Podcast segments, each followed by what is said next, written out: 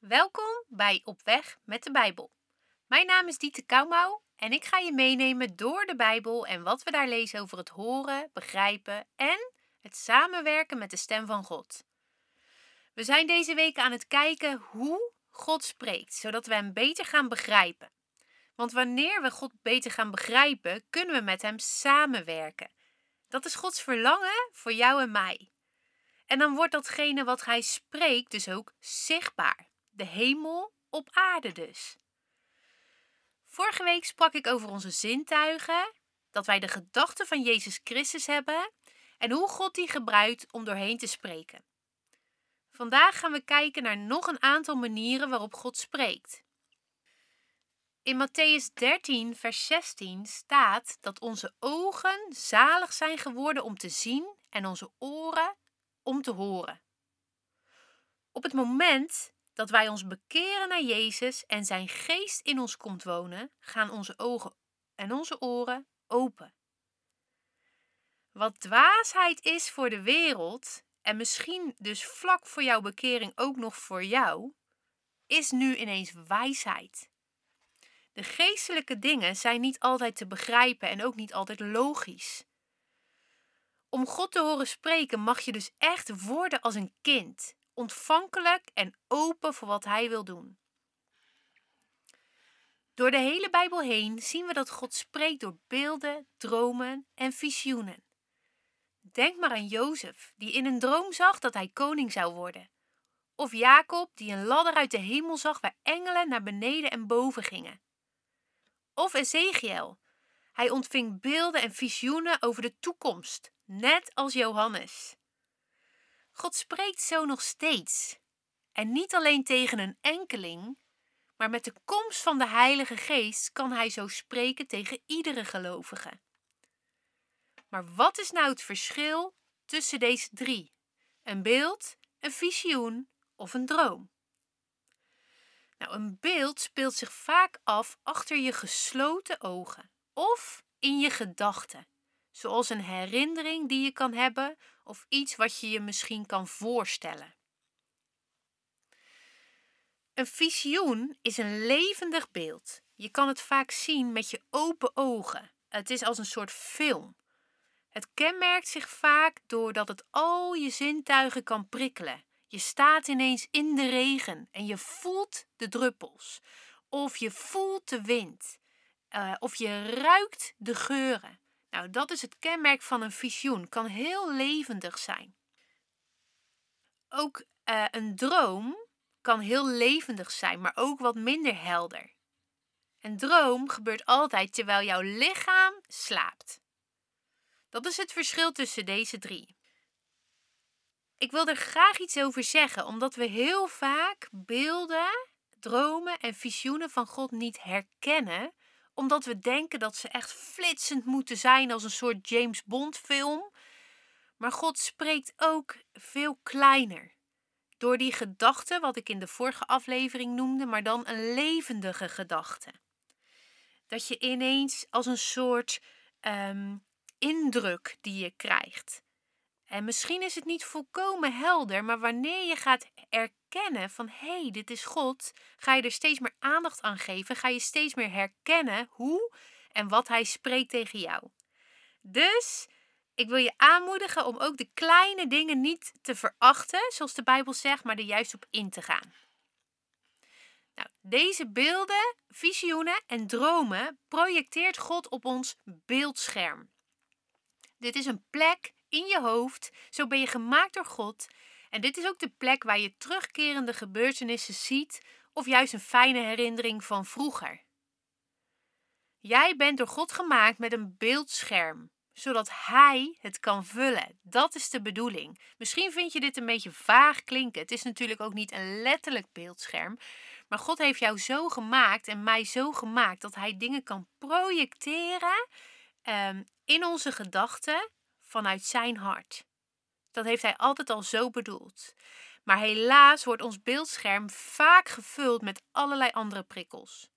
Denk alleen al aan de komst van de mobiele telefoon. Hierdoor word je voortdurend geprikkeld door je ogen, door je oren en dat ding heeft ook nog eens een keer een zuigende werking waardoor veel mensen hem niet weg kunnen leggen. Misschien herken je dit. Eerder in deze serie sprak ik over onze hersenen en hoe zij prikkels verwerken. En over de ruimte die we mogen maken in de dagelijkse ruis om God te horen spreken. Nou, dit geldt ook voor jouw beeldscherm. Op het moment dat je gevuld bent met beelden van buitenaf, de tv, social media, dan is het moeilijk om er tussenuit te filteren dat wat God op jouw beeldscherm projecteert. Daarnaast kan je beeldscherm vol zitten met nare herinneringen vanuit het verleden. Dit kan door allerlei gebeurtenissen zijn. Maar het is echt goed om daar afscheid van te nemen.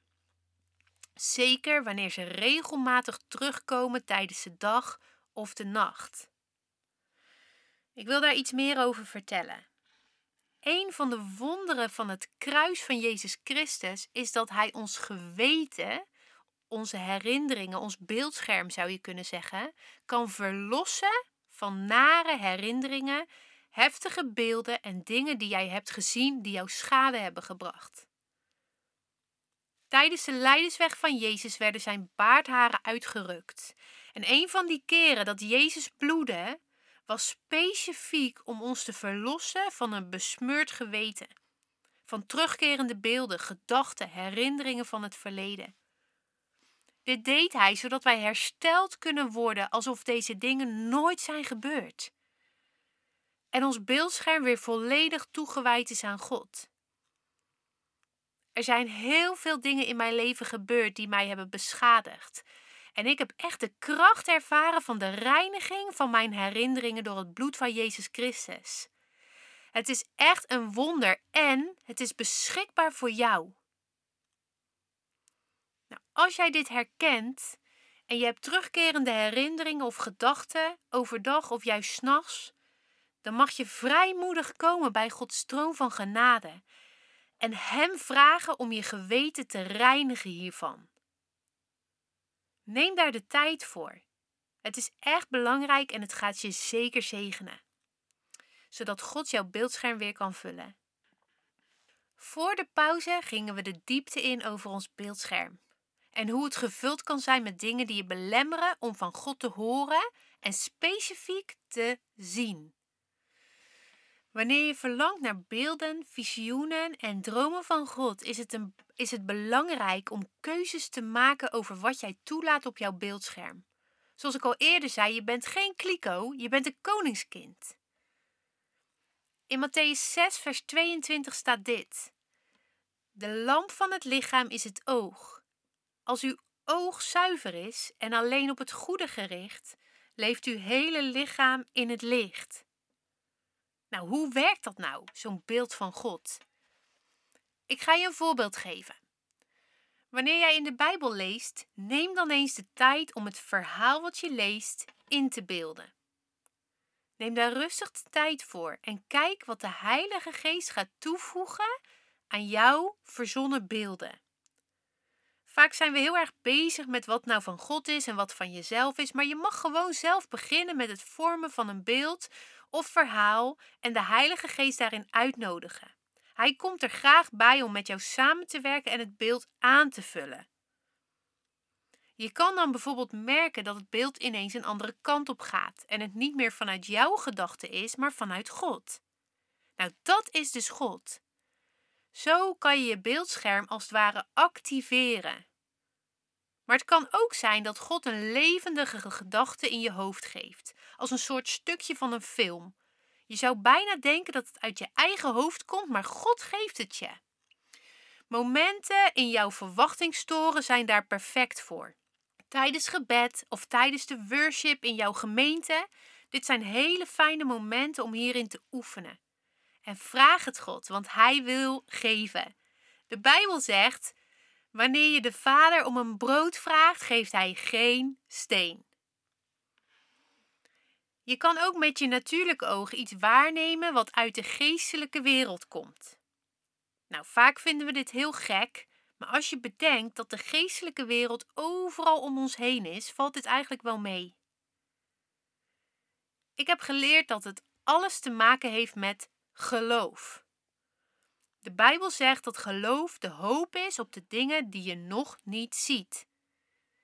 Maar wanneer je geloof koppelt aan iets wat jij ervaart, iets wat je voelt, dan zorgt het ervoor dat je meer gaat zien. Dus als God je aandacht trekt door je gevoel, je gedachten of op een andere manier, kan het zijn dat Hij je vraagt om geloof te hebben, zodat je meer gaat zien. Nou, dit klinkt misschien een beetje vaag, maar ik merk in mijn eigen leven dat het heel vaak zo werkt. Wij willen vaak wegzetten wat we niet begrijpen of niet kunnen analyseren, maar geloof werkt niet zo. God trekt vaak mijn aandacht naar iets of iemand toe, dan geeft de Heilige Geest mij een gedachte en wanneer ik daar geloof aan hecht, zie ik de gedachte verschijnen voor mijn natuurlijke ogen. Zo heb ik al heel wat dingen gezien die een beetje vreemd zijn, omdat ze geestelijk zijn. De Bijbel zegt dat deze dingen niet natuurlijk zijn uit te leggen, maar alleen geestelijk zijn uit te leggen. Meestal waren dit en zijn dit momenten met als doel om de werken van Jezus te doen. Dus bijvoorbeeld te bidden voor iemand, voor genezing of voor bevrijding of woorden van God door te geven aan iemand. Nou, we gaan later verder in op het samenwerken met Gods stem. Voor nu mag je wakker worden voor de waarheid dat God jouw beeldscherm wil vullen met hemelse beelden. Je mag leren, je mag oefenen, je mag ernaast zitten, maar probeer het vooral. Want de Vader is goed en Hij wil geven en Hij geeft geen steen als jij om een brood vraagt. Dat betekent wanneer jij God vraagt om je ogen te openen voor de geestelijke wereld om meer te zien, of wanneer je Hem vraagt om beelden of dromen of visioenen dat Hij altijd wil geven. Nou, heel veel plezier hiermee en tot volgende week.